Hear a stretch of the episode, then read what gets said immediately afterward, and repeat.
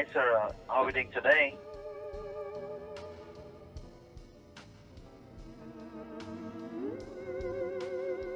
I am horny. What about you?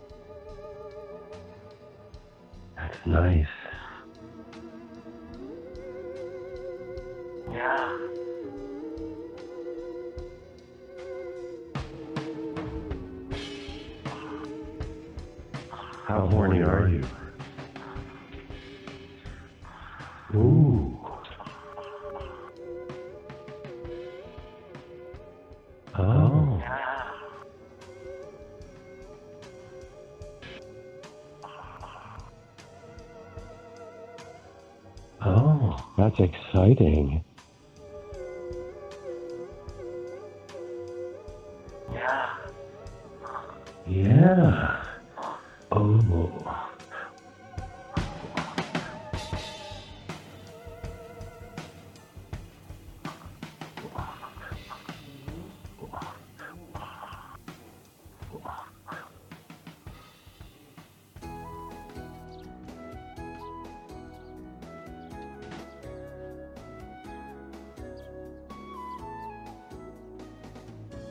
Okay, so Craig is the recording bot. Yes. Beautiful. Beautiful. I think Derek, I think got, Derek got a But we've got a lag. I am getting some overlay. yeah. Interesting. Okay. Well. All right. Welcome. Hey, what's going on, boys? What's up? Oh, you know, sitting on my sitting on my bed with my dog, nursing my seventh Coors Light in the last hour. Ah, that's You impressive. love that dog. You love that dog. Mm-hmm. Savior of my life. I can tell. He's a beautiful one. Yeah, he's real cute, which is lucky for him because he's one of the most annoying bastards I've ever known in my entire life.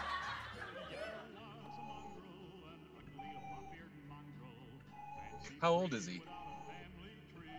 Let's see. I'm really bad with time, like notoriously bad. Um, let's see, three years, four years. Okay, he's four years old. Yeah, he's four and a, he's four and a half years old. Okay. Still a kind of a pup then, in a way. Yeah, he's pretty rowdy still. Yeah. You'll also have to put up with my uh, my alerts from my alarm system at home. So yeah, that's going to be happening as well. Oh, that's quite fine. I was about to give you guys um uh, a warning that if anything makes noise in my house, my dog's gonna start barking. Great. We like- lots of ambiance. We like all the background noise we can fit into this podcast.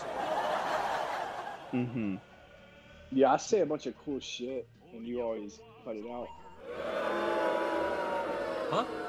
Oh, y'all editing Derek out? Constantly. No. It's There's a just so much material. There's just so much of our bullshit, you know. There's there there are hours and hours of our bullshit, and I have to cut it somewhere.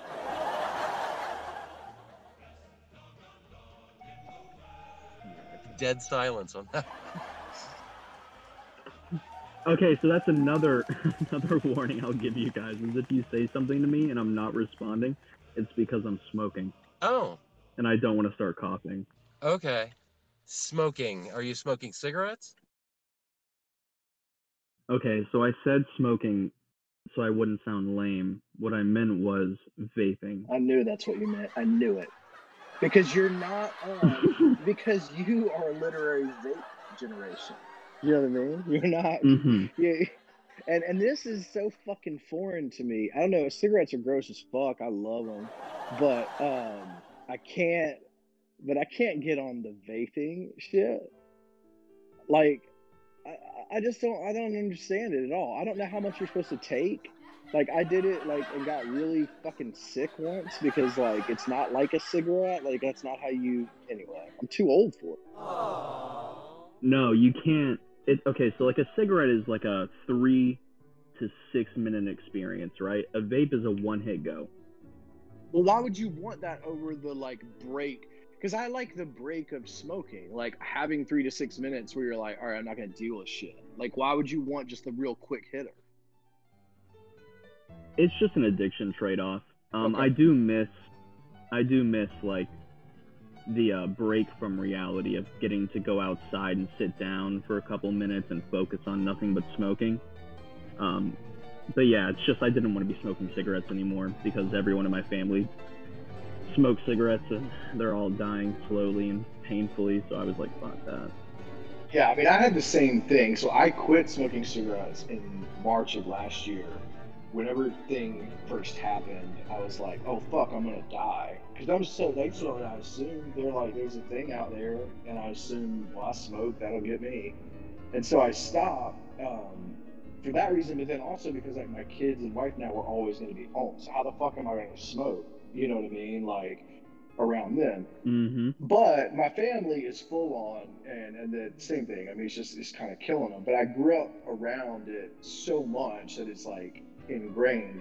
The thing I miss though is like I used to work really. I mean, I worked like office jobs, like a receptionist at a law firm, shit like that, right?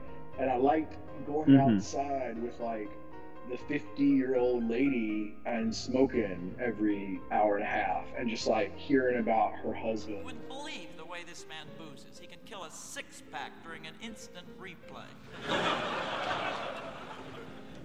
his breath is so bad, the dentist works on him through his ear. Shit like that. You know what I mean? Like I miss that because there's people that I wouldn't otherwise have talked to at all. And so it like forced me into these social situations that I enjoyed. Yeah, my um my first job ever, I was 18 and I got hired randomly. I was just sitting in my car while my sister was doing an interview to become a waitress at this fucking up and coming, I don't know, bar, grill place. And the dude interviewing her saw me smoking in the car, pulled me over. He's like, "You want a job, boy?" And I was like, "Yeah, whatever. I don't give a fuck. I just graduated high school." But that guy I would bum cigarettes to him every single day. And one of the most bonding experiences I ever had at that point with like an older generation, I guess, because I had just graduated high school, was sitting outside with that fucking dude smoking cigarettes. I'll never forget that. It was amazing. Yeah, that's awesome. That's that's exactly what I'm talking about. hmm Or even being at parties, right? And like someone you'd never want to talk to, maybe even someone you hated like the whole time without talking to, eyeing them from across the party, like, fuck, that person seems annoying. Then they ask you for a cigarette. You go outside and you sit with them for 15 minutes, and you're like, all right, Yeah, and for me, this person's okay. for me, I moved from Winston Salem, like where RJR. That's where I'm from. You know, so where RJR's at, Camel Lights, all that shit. So there was even as like Mhm. the moral culture shifted, it did not shift where I was at. So then I moved to New Hampshire for a couple years, and that was another thing. It was like uh, a sorting system to figure out who was fucking cool and who wasn't, because so many people would just Mhm. be like, "Dude, that's disgusting. Like, you need to go outside." And I'd be like, "Yeah, it is disgusting. We love it."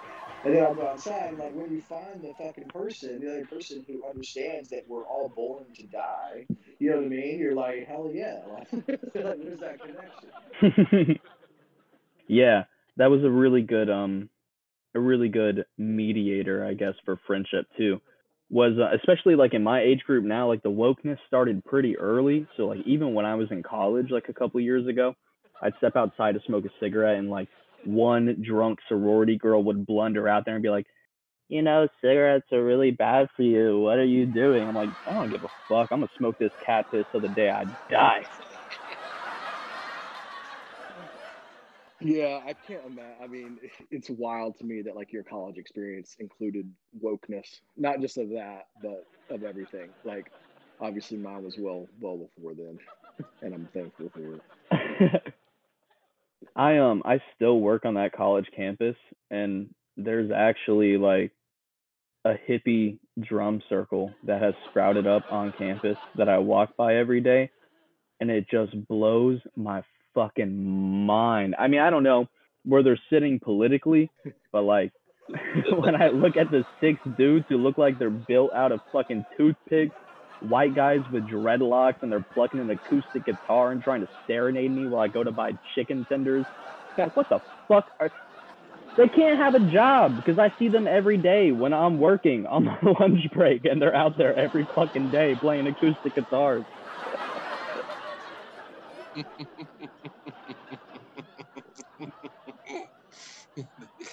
yeah. Did you give them money? Do they have hats out there, or they have the guitar uh, open up the guitar case so you can throw some dollars They in there? fucking do.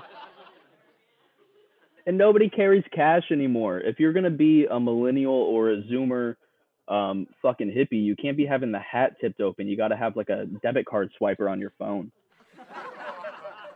Right. Put that in between your ass cheeks and have them slide it through there. Mm-hmm. Man, the the credit card swipers have actually made it to um the homeless population in downtown Orlando. No shit. Yeah, like um, I don't I don't carry cash. Worked for like two and a half years. I swear to God, they'll pull out a fucking like one of those cubes. Like, nah, man, it's good. I take cards. I'm like, oh fuck. That's incredible. I have yet to encounter a, I have yet to encounter a Columbus, Ohio that has a card swiper. Ah, So that's that's pretty incredible. it's so good. I'm just like, all right, man. Well, let me let me go buy you some beers. Like, if I'm gonna have to do this shit, we're buying beer. I'm not giving you my money. I'll give you half my beer though. Right. I mean, if they got it really worked up well, they could steal your credit card information if you did that. Uh huh. you know? They're fucking quick enough, dude. Right. Ah, man, downtown Orlando's fucked. Drum circle. The drum circle, yeah. That blows my mind. UCF's campus is just like a um I don't know if this is college campuses everywhere, but I've worked there for like 3 or 4 years and the amount of subcultures I encounter there is like not what I was led to believe I would be encountering on a college campus from all the 90s movies I watched growing up.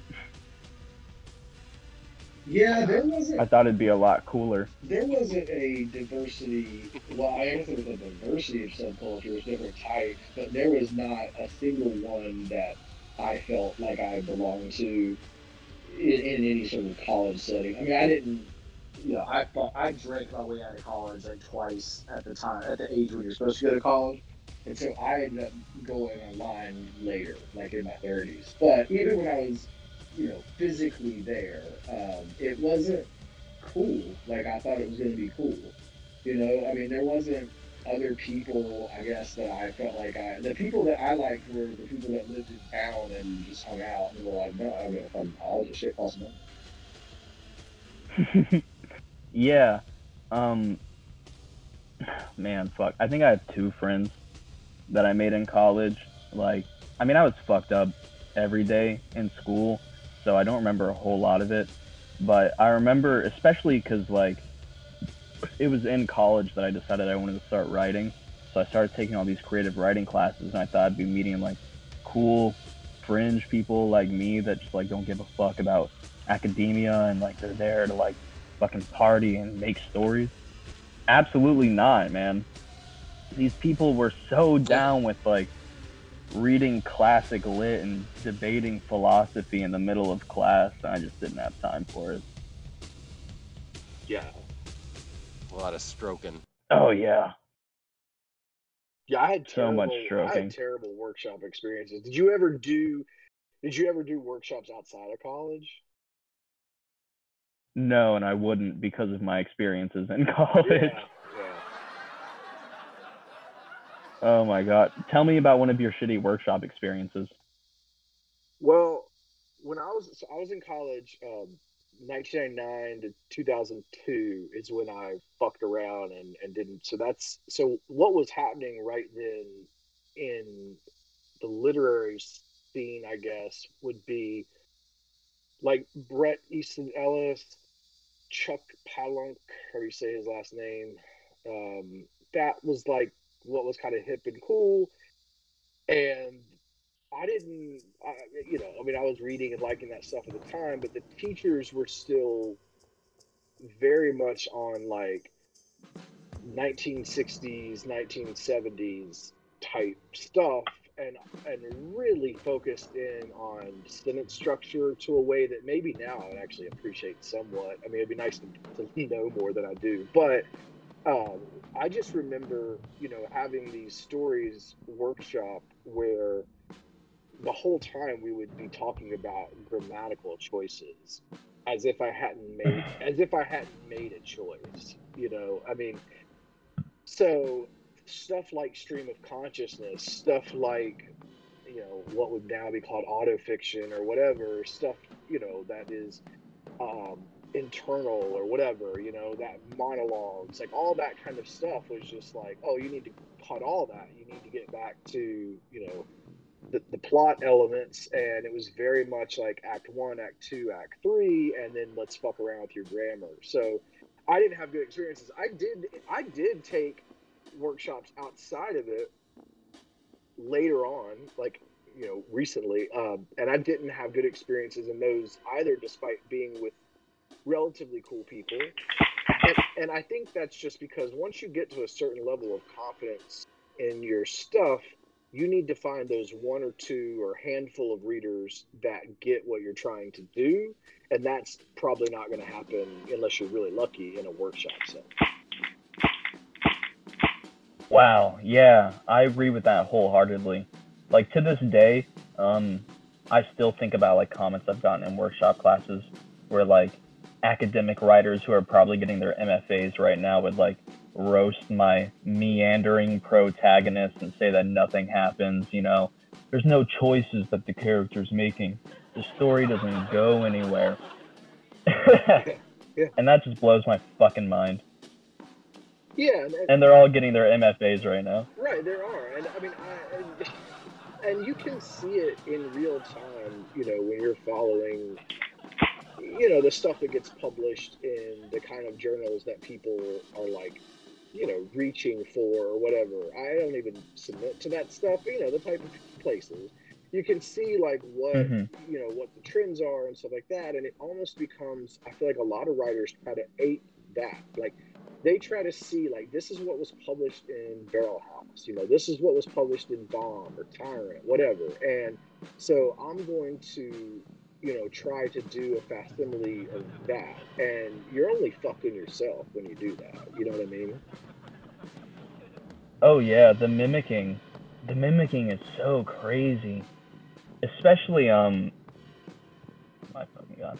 I mean you can you can definitely see it like in the scene too and like I feel guilty of it all the time where like I'll binge a specific writer and then I'll write a whole bunch of stuff.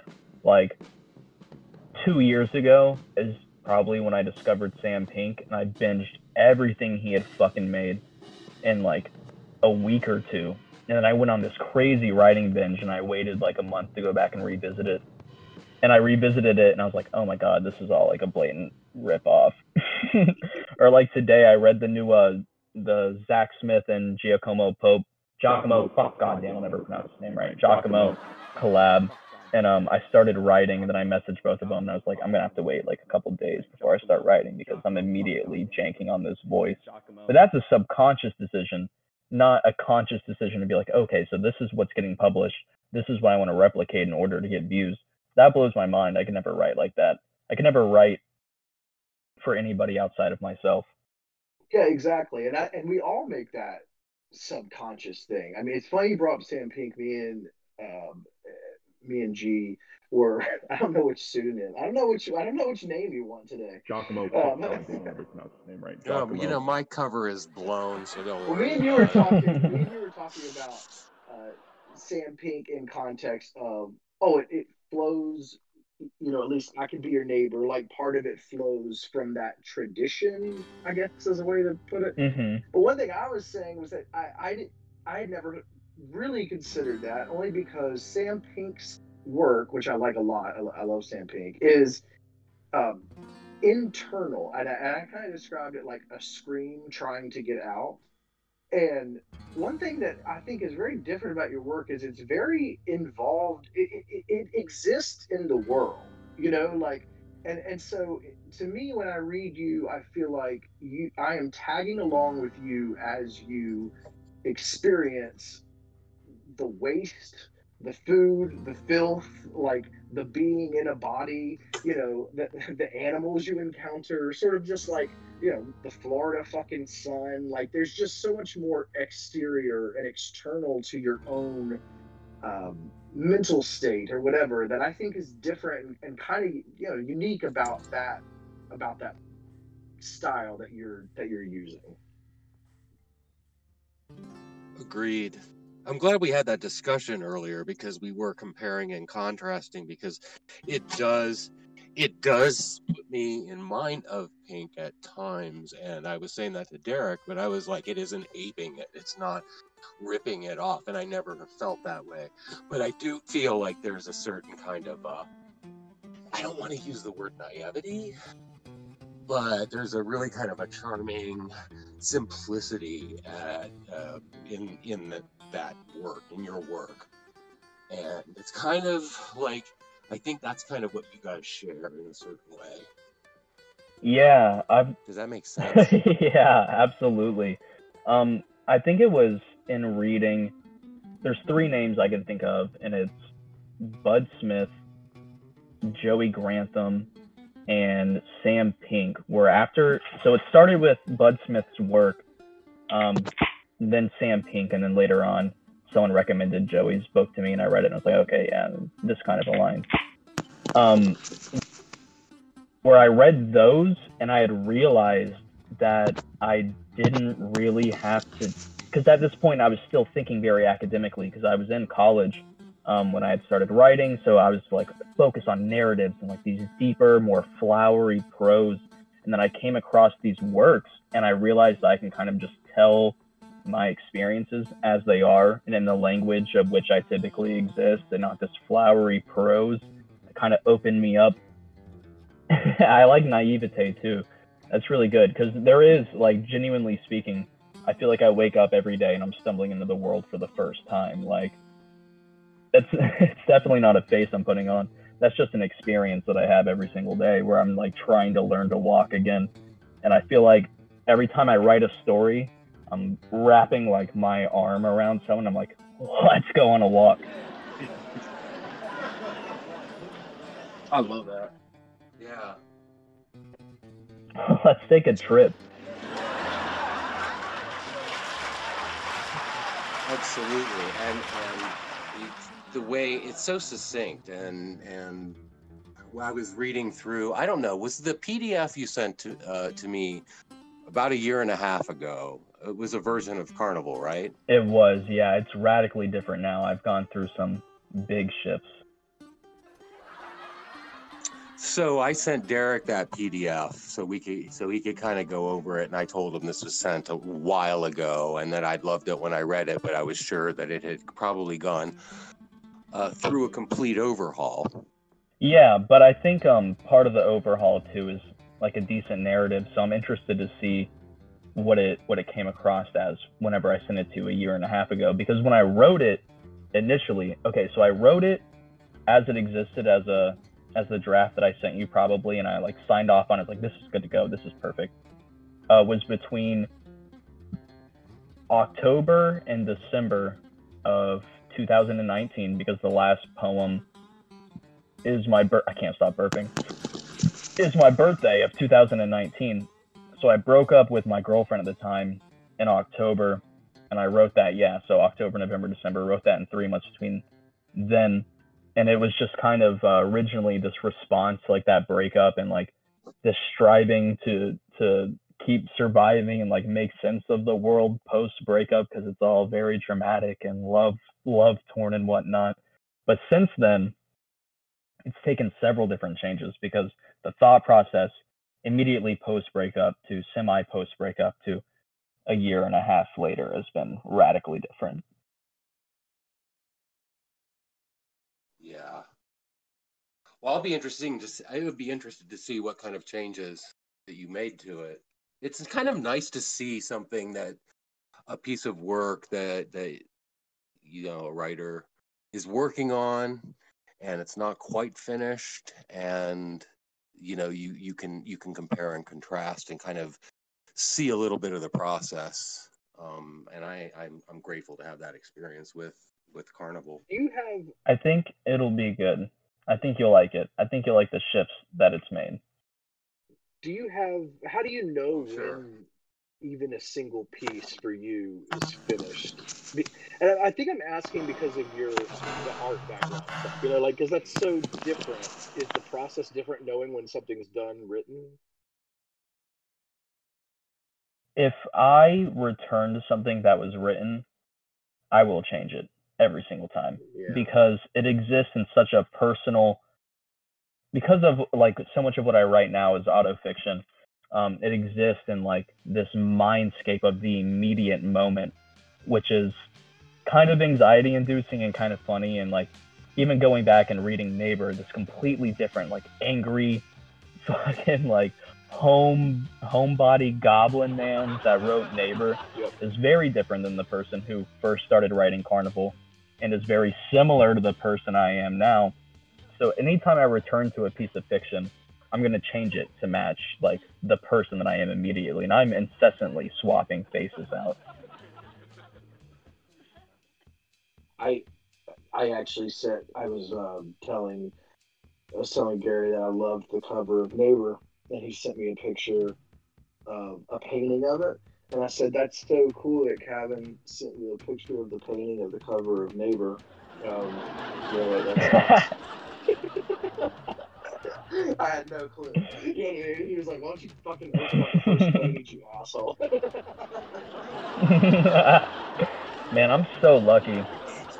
I just as soon as See, that's how under under the radar I am. I'm so under the radar. you're on a lot of cover these days, huh? It's rolling, man. It's rolling. hmm You did um the Moon Down to Earth, if I'm not mistaken. Yes, you are correct, sir. What was the process of that like? Uh, you know, it's it's kind of like you know, with the exception of yours, uh, the neighbor, I I'd work more like a collaboration with, you know, like Bruiser. It was a corra- collaboration. James, it was definitely a collaboration. I had submitted some mock-ups, and you know, while he thought that they were all right, he was like, "Well, this is the idea I really had." and this is the image that came to me as I was writing it, so I went with that. You know, Mhm. um, yeah, I just you know I, I approach it as a collaboration, and really uh, it's like you're the boss. If I, if if you you know consign me to do your cover, I'm pretty. I throw my ego out the window, and you know generally that's kind of what like co- collaborations are to me anyway. You can't come into it with ego. I try to not bring a lot of ego into my writing and my art anyway. So I think that's a good way to be. The abandonment of the ego is definitely incredibly freeing. I think, especially in a literary sense, where when you stop putting on airs, you could be a lot more vulnerable. And people are going to respond to that. Jesus Christ, I probably shouldn't have drank all those beers, but here we go. no you should have. But you can you instead of putting on airs you can as you were saying a minute ago like you can put on faces you know? That's what's kind of fun. Oh, yeah. because we've got so many facets. You know people know us in our lives in such different ways. Like everybody gets kind of like a different view. And so there's still a ton of character to sort of draw out you know without having to feel like you're emptying yourself completely Yeah, I was actually thinking about that um, when like pseudo interviewing myself in preparation for this. I was thinking about how like most of my friends in real life, like when they read my writing, they're like, "What the fuck is this?" like, what do you? Because in real life, I'm like a very uppity, you know, like charismatic, very life of the party type person, and then I come home, I shut myself in my room, I lock my door, I'm like. Finally. Finally, I can let the goblin out.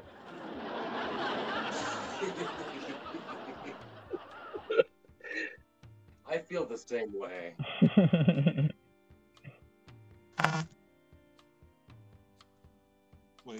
Hold on a second. may, may I? Oh, here's my other half. He really wants to add it. something. You know, um, not not that I want to like. I'm I'm not getting involved in your conversation, but I was just overhearing what you all are talking about. One of the things that I think is really unique about Gary, and when I watch him, right, it's transformative for him.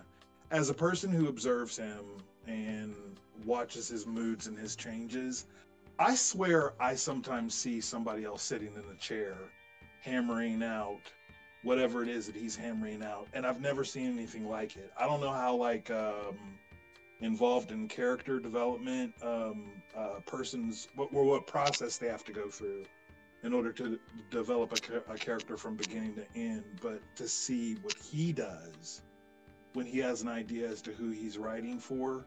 Uh there was a day I woke up from a nap and walked into the room and found him sitting at the computer. He was hammering out a story.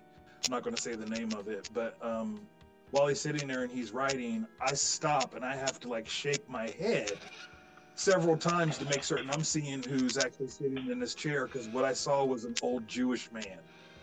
Like literally, and I actually had to ask him flat out right. I had to ask him flat out right, is there any chance that you were just writing about an old Jewish character? And he goes, Yeah. I was like, because if I had to give the guy a name, his name is Saul, and you know he's he's into this and he does this and so on and so forth. And Gary's like, Yeah, yeah, that's about right. And I'm just sitting there going, But you turned into him. That's the thing. He was sitting in the chair, but it wasn't it wasn't him. I and I actually like jumped back from because it was literally kind of I don't know. Gary's face is uh, shape changing. That, that pretty much is the only way I know how to describe it. But he, he turns into different people. Literally, you, you would just have to see it. I love that. It's called mental illness. That's called decompensation, disassociation. You know. That was not only one of the cutest things I've ever heard, but um also an incredible ability for me to go piss out the 17 beers that I've drank between five and now. Excellent. But I was smiling the whole time. That was great. Do you do you write on the go? I mean, are you constantly putting stuff in your phone? I'm assuming. I'm assuming you write to your phone. Is that right? I have not written on a computer in probably two and a half years. Okay. And I think I stole that from maybe your interview with Joe on on, on writing the Rapids. I, I know I heard you say that in some interview.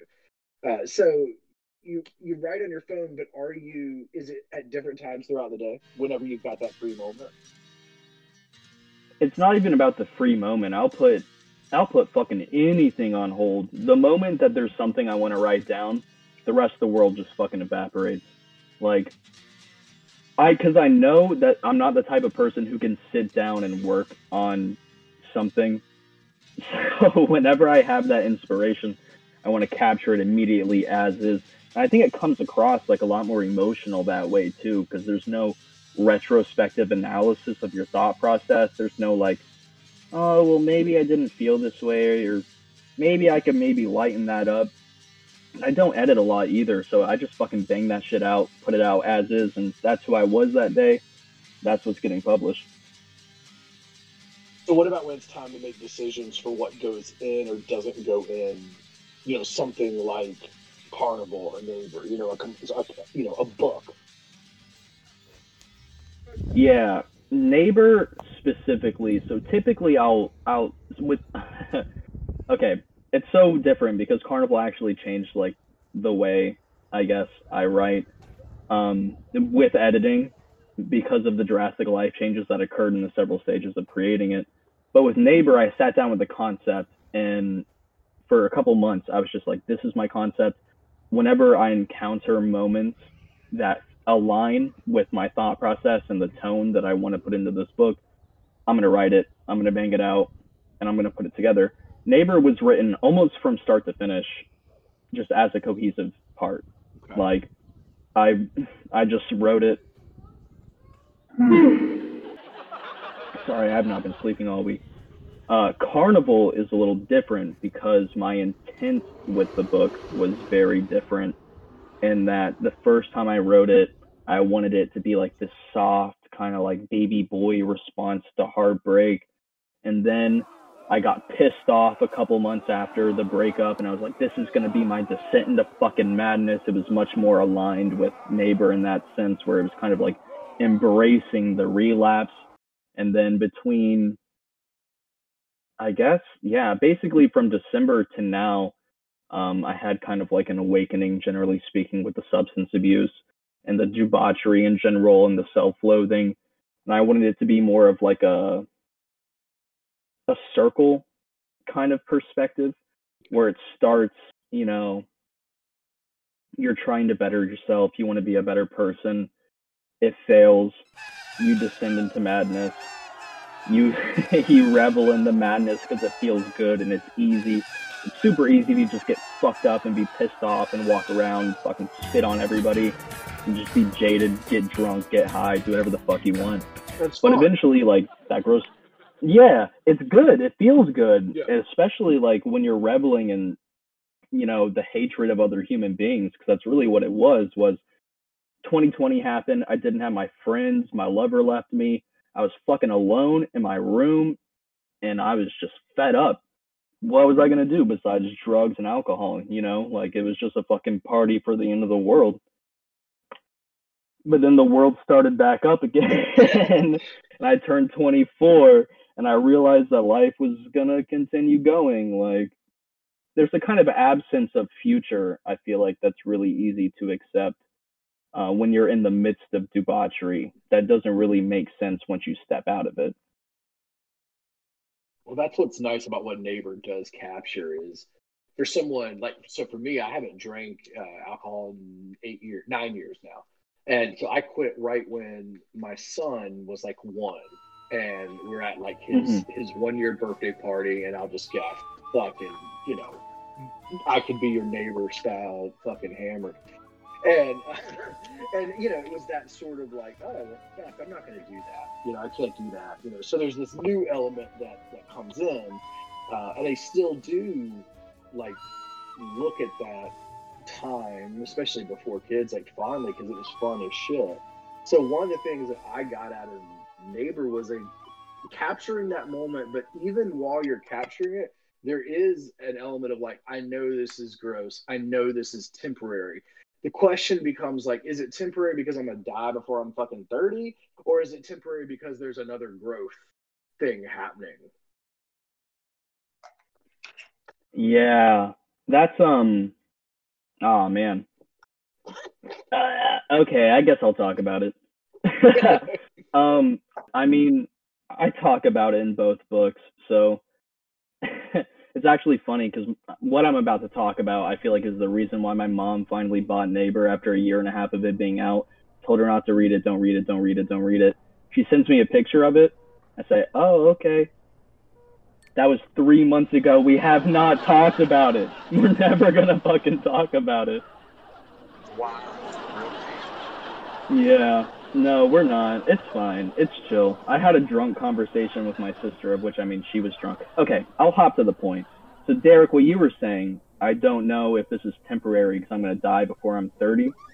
My um bouts of like relapse and debauchery are incessantly tied to like the fact that I will come to a point in my life where like I look around, the future's bleak, and I become almost obsessed with the fact that I'm going to die. It's compulsive. Like it is an over compulsive. I don't know if it's gonna be by my hand or a car or a fucking vending machine, a gun in a mall. No idea. But I am I come to like the conclusion that by the end of the year, the end of the month, the end of the week, I'm going to be dead. So it every time I relapse, I use the term relapse because I keep getting fucking intervention. Um, it it really does feel like if I'm gonna go out, I'm gonna go out with a fucking bang. So it feels like a party at the time, but then the party starts to fade out, and people leave, and then you're in your room, and you're alone. Your dogs are looking at you funny 'cause you're all fucked up and acting weird. And reality kind of starts to settle in, and you realize you have to work tomorrow. That's what it's like. Yeah, and it, I think it Yeah. captures it well. I, and I can just say from being quite a bit older and really, really uh, connecting with that work, that particular work, that uh, you, it, it's not always true, unfortunately or fortunately. Like that death doesn't come, and sometimes the worst thing is you just have to keep living.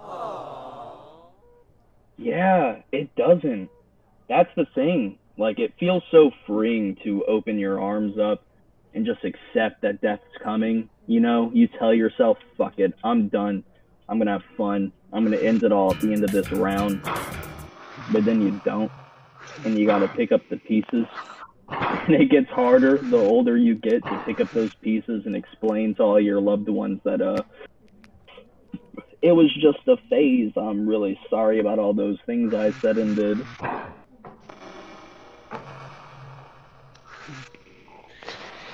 Yeah. So what is what is the idea? I mean, what what was the idea with kratom there? Because I've got some, and I just was kind of like I messed around a little bit with it. But what's the deal with that? I didn't know Kratom? you could get it kratom. Oh, it's it. I mean, it's an opiate. It works on mu opioid receptors. For all intents and purposes, you can abuse kratom to the extent where, I mean, I've fucked around with hard drugs before. I could replicate like the hardest opiate high I've ever had in my life with kratom. So, Wow. yeah. So kratom is like an opiate. It, it okay, kratom's weird because it is a pseudo. It is. It works on mu opioid antagonists, or it is a mu opioid antagonist working on opioid receptors. But there's two different strains, much like weed, whatever, indica, sativa. But there's also a difference in dose. So you could take a small dose, it's going to replicate stimulants. The higher the dose you go, the more it's going to replicate opiates. It would get to the point where like I would be fucking nodding off, losing consciousness in bed, like fucking drooling on myself. It can get pretty heavy. And before before college, or not even before college, but before I found the girlfriend, um, opiates were like my fucking that's my go-to ticket, baby. I like being warm and sleepy. So kratom, yeah. So you don't even need a fucking prescription. I mean, they sell extracts. You take a You pill, you're it at the fucking gas station. yeah, yeah. it's like the worst part. Like I had um, I had a father figure growing up who was a he was a, he was a drug addict. He was an alcoholic. I mean, he was like a millionaire gone broke, unfortunately, due to his business failing. But that was the weirdest part about alcoholism to me was that we would have to like go around and like show people like out like gas station workers and fucking liquor store operators this picture and be like, please don't sell to this guy. He's gonna fucking kill himself. Like he cannot be drinking. Please don't sell to him. Like the What? fact, yeah, like the fact that alcohol can be bought anywhere. You know, like it's available incessantly. And kratom, people treat it like it's this herbal fucking remedy. And I'll go to drive my car. I live in a college town, so smoke shops are everywhere, and they'll have big ass fucking signs get kratom here. It's like it's like the next yerba mate. Fucking ridiculous. The next yerba mate? Are you fucking serious? Oh, dude. I'm not even kidding. Like when I first got into kratom, like people treat it like it's this fucking. Oh my god, my dog's tweaking. They treat it like it's this uh this cure all, right? Like What? oh, it's What? it's the cousin of coffee, you know. Oh yeah, you could take it every day, no problem, until you stop taking it one day and you're sweating and shitting your pants because you didn't take it that day. Then the problem kind of starts to take hold. Holy crap. Well, here Bibles is here. Welcome, Bibles. We hear you. The, the chaos that is Bible. Oh. Yeah, shitting your pants, Yes. mate. You know, I, I almost shit my pants yesterday. You like the song, Chris? I think that's kind of is- just we part of growing about- up is shitting your we, pants. we were talking about shitting your pants. Is that where we left Yeah. off? The shitting your You pants? to, you like to talk. You like to talk about food, don't you, baby? I love talking about poop. Spread my nuts. No, poop. Walking away. Which, uh, on the brings shop us- floor. Which brings us to a question, and before we go on with any more literary discussion, um, we want you to dispel a, a rumor, Kevin. There are Mhm. rumors, um, and that that that you've got one of the bigger dicks in alt lit, and my the list is the list is Just, five. just Gary made this list. It's not a rumor. I only heard about this today. It's a real rumor. This is like players a little. Nobody, You, n- it's you. nobody knows. Bibles, It's Brian Allen Ellis and Jake Blackwood. Those are the biggest dicks in all. Gary. Gary, nobody knows what my dick looks like. Okay, You posted a picture of it. sort of pissing in my pants. If I answer this question, the the men in my DMs are going to intensify. I've already gotten two Kevin- questions for underwear mail today. Kevin, how big is your? Oh, you know what? You know what, Calvin? You need to, you need to get on just oh, what is it? Only friends, only all lit friends. Now tell me, tell me now, why is Derek not on this list? Because he's read. I'm not on the list. He's read my writing. He can infer. Little dick writing. Kevin, welcome, to the club. Big, swing of boys. All right, boys, we in the penis chat, huh? We in the penis chat today. Aye. We're just trying to spell. We're trying to spell rumors. All You know, right. And, and an honorable mention goes to uh, what is it? It's uh, it is Carlton Mellick and Big Bruiser Dope Boy and J. J. David Osborne. They were they're they're the runner up. All right. I'll dispel these rumors by confirming them. If you were to tape a Pringles can to the inside of your thigh, that would be much larger than what my penis looks like.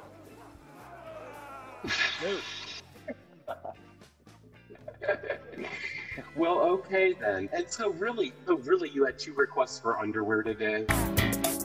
Yeah, I don't know what the fuck's going on. I just be getting How do you get? DMs. How do you get that? I don't You know. know what? You know, It's because you're handsome. No, no, and also, also, you write a lot about being stinky, and I know some bitches that would be so hungry for some stinky underwear from you. Oh my Mhm. god. Really? I do have really stinky underwear because I just be wearing that shit for like 12 days straight. Is that true? Oh yeah, I don't give a fuck. I wake I up in the morning and I see some underwear on the floor and I'm like, I'm not doing laundry later. Fuck this. Mine stink after day one. Oh, and I live in Florida, dude. I got the swamp nuts. I don't give a fuck. Hmm. My poor, my poor girl, dude. Uh, God bless her heart. She be putting up with some bullshit. Like a lot, I see a lot of. Here's a point of contention I was thinking about today, right? I see a lot of fucking verified check writers talking about being goblins. These What's that? fucking uppity ass fucking contract having writers do not get to talk about being goblins. All right, they're eating What's in a goblin? in New York. They don't have sweaty balls like me. They're not eating out of the trash Oh. like a oh. raccoon like me. Okay, yeah. Fuck. Talking about being a fucking goblin. Piss off. Goblins eat Yeah, dead roadkill, bruh. They don't fucking wear sundresses and write about fucking going to prom alone, okay?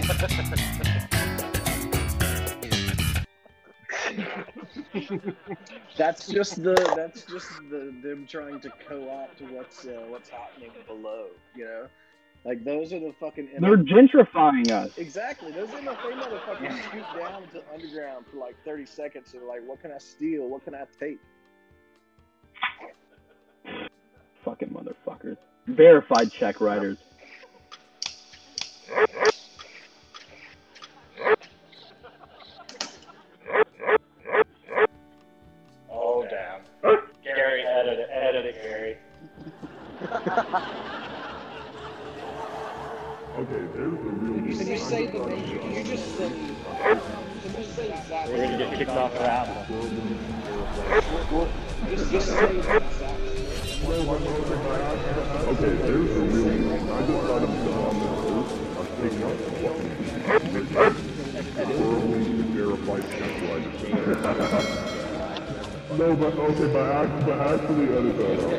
I'm if you?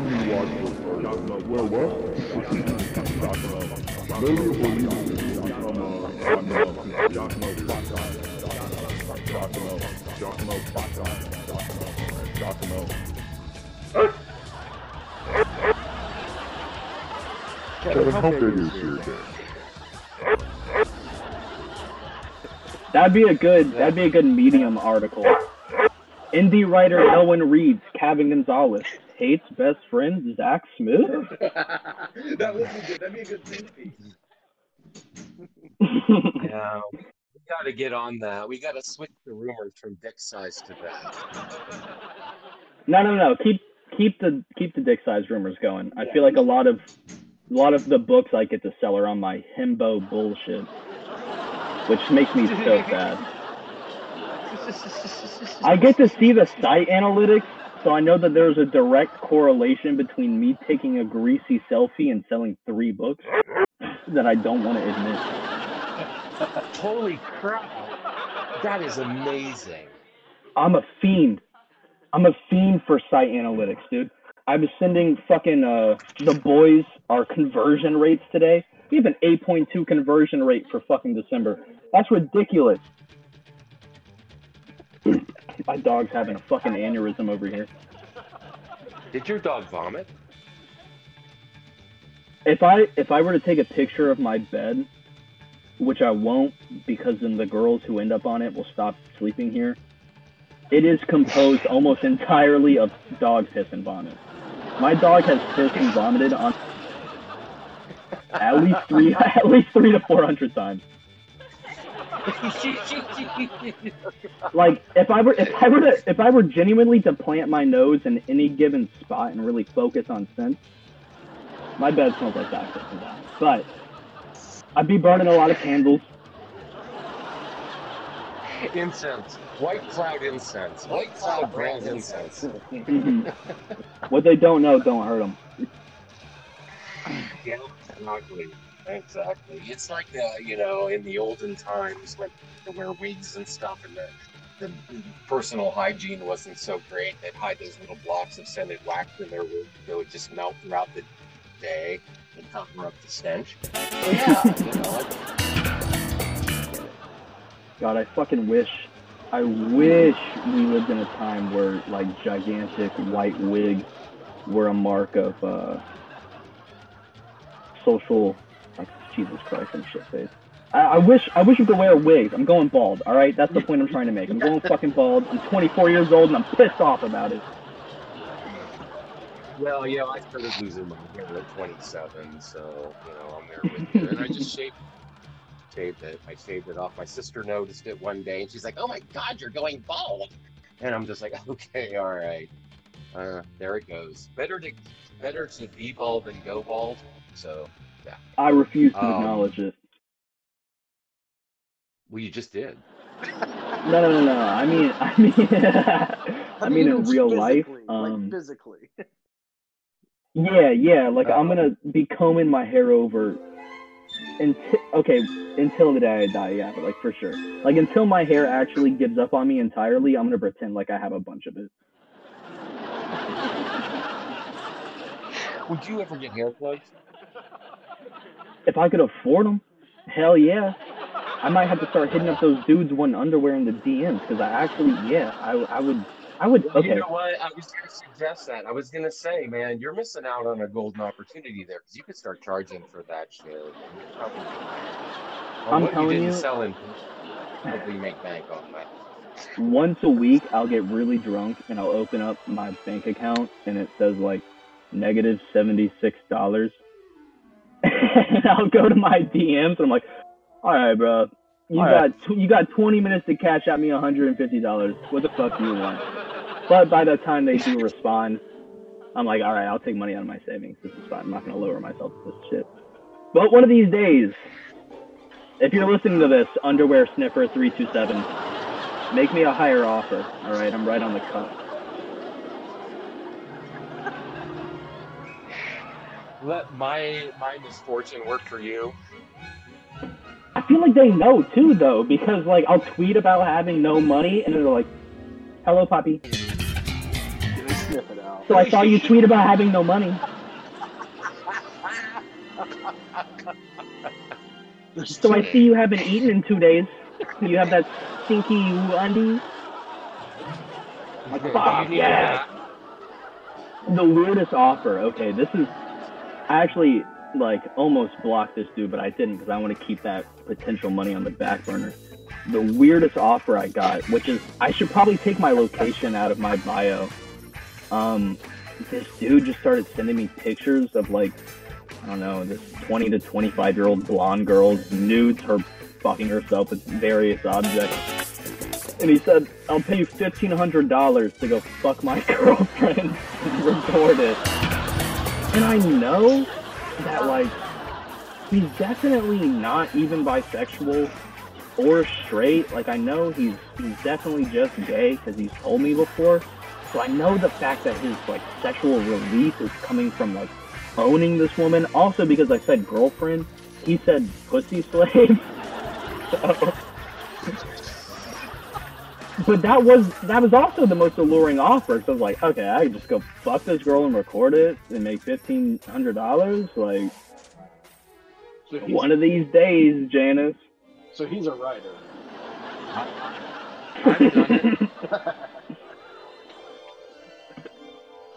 Pussy slave is No shame. Pussy slave is too literary for him not to have at least two collections out. Yeah. Oh, you know what? You know what? You need to go do that shit, and you need to write about it. I can't. I have a girlfriend now. Well, I didn't mean to. It just kind of happened on accident. I'm How trying, many man. I'm well, trying. you know what? You know what? When it happens on accident, that's probably going to be a keeper.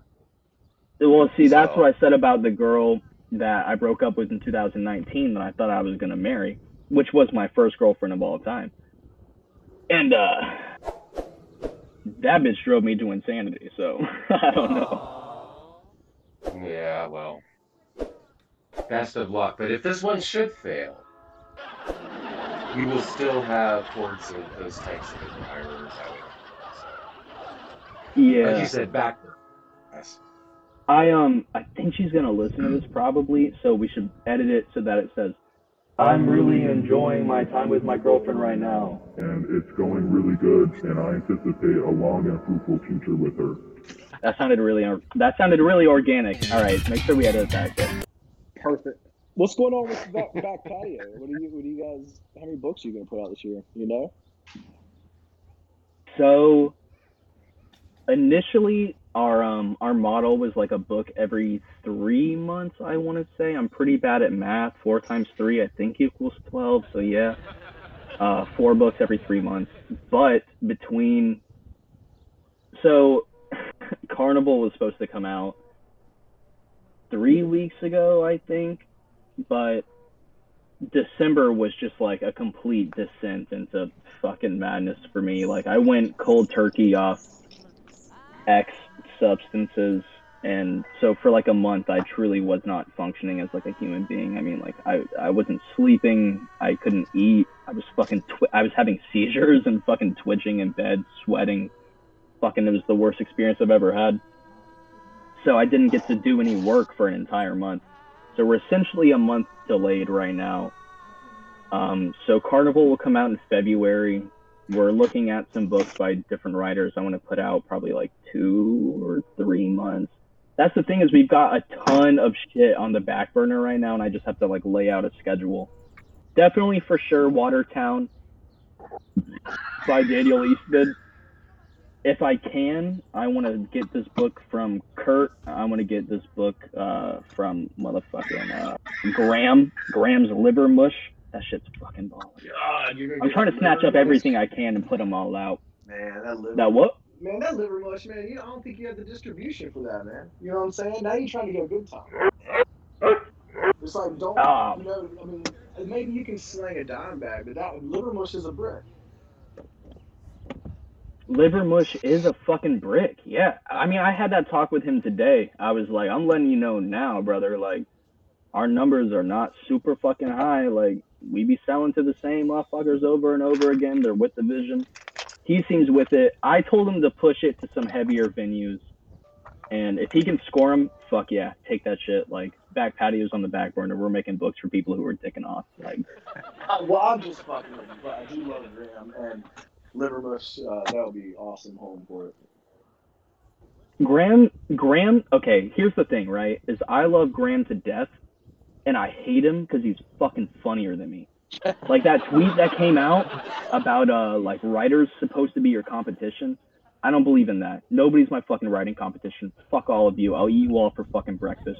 But comedy, that's some shit I take seriously. And Graham's funnier than me, and it fucking itches my skin.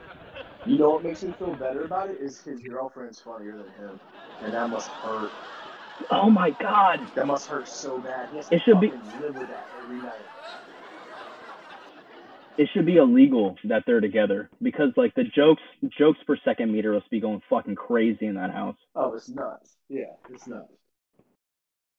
Oh, Fuck. But Bad Patio didn't put Man. the, the two million shirts, did you? You gotta do that. No, we didn't. To apparently some confusion because I was getting some fucking DMs today from people, and I was just like, nope, that's uh, that's Zach and. Geog. I definitely, I definitely didn't have shit dick to do with this. I didn't even know it was happening until I saw the link on Twitter. So. Which is funny because like both Zach and Geok are better at every part of book book production than I am. so the fact that anyone assumed I had anything to do with it was fucking laughable. I was like, nah, that shit's too good. Like, come on. Graham. Now, now, which who is, uh, who is that? I don't know that I've read his work. Graham Irving, I want to say. I'm pretty bad with names.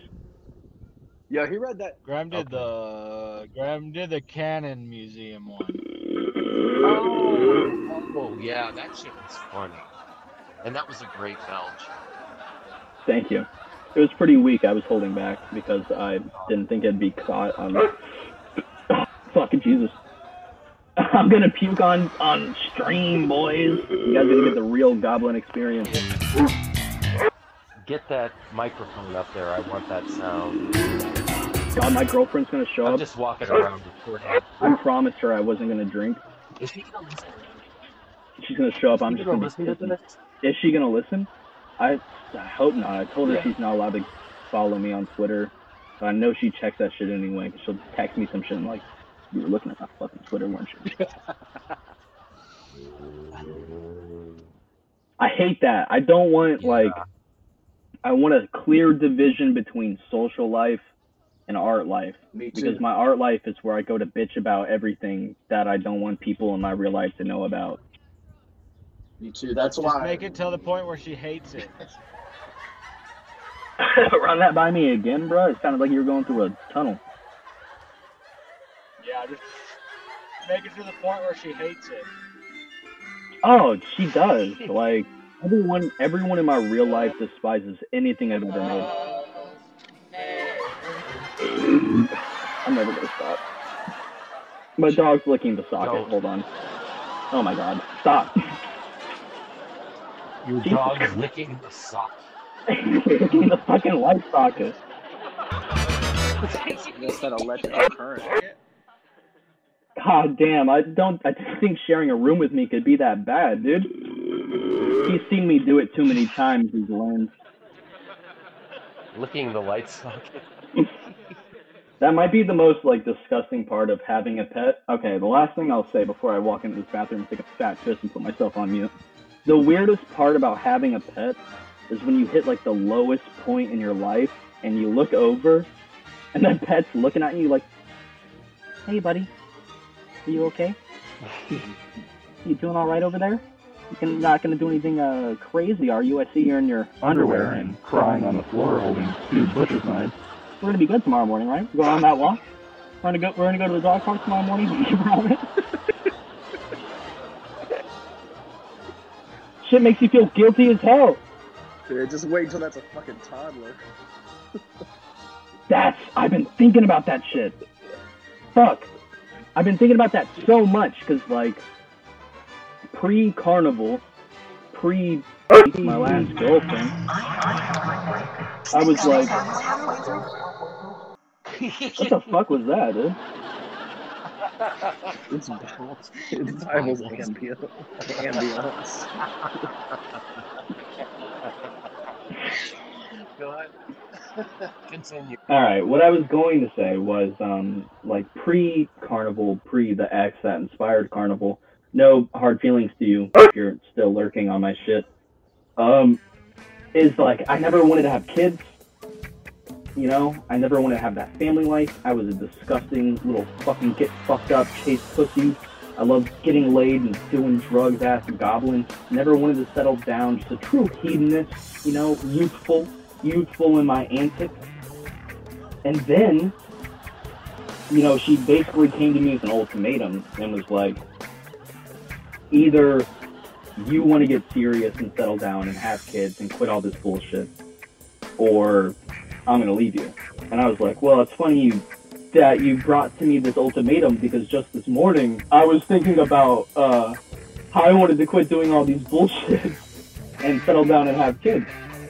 And then, you know, she left me anyway, so I'm fuck it. Never tried to appease, I guess. But genuinely speaking, I was thinking about like having a kid and thinking because my sister just had a kid, my best friend has a kid, so I've been like surrounded by babies lately, and it fucking disgusts me. I'm not, I'm not a huge fan of kids. They freak me out. They remind me of me when I was a kid. I don't like being around them.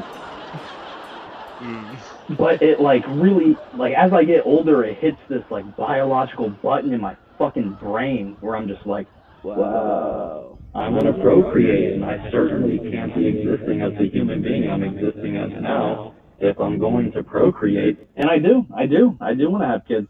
I'm hoping that in a couple of years, some fucking dude I've never met knocks my door and is like, "Are you Kev? Are you my father?" I'm hoping that trip to Mexico pays off, dude.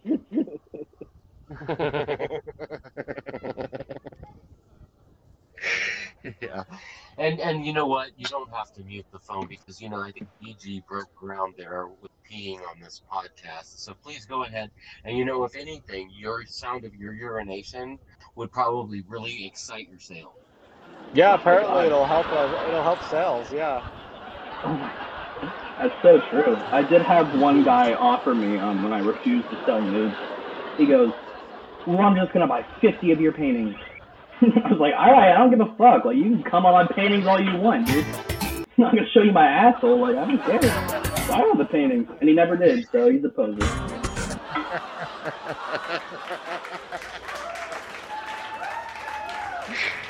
oh, the bargains we make.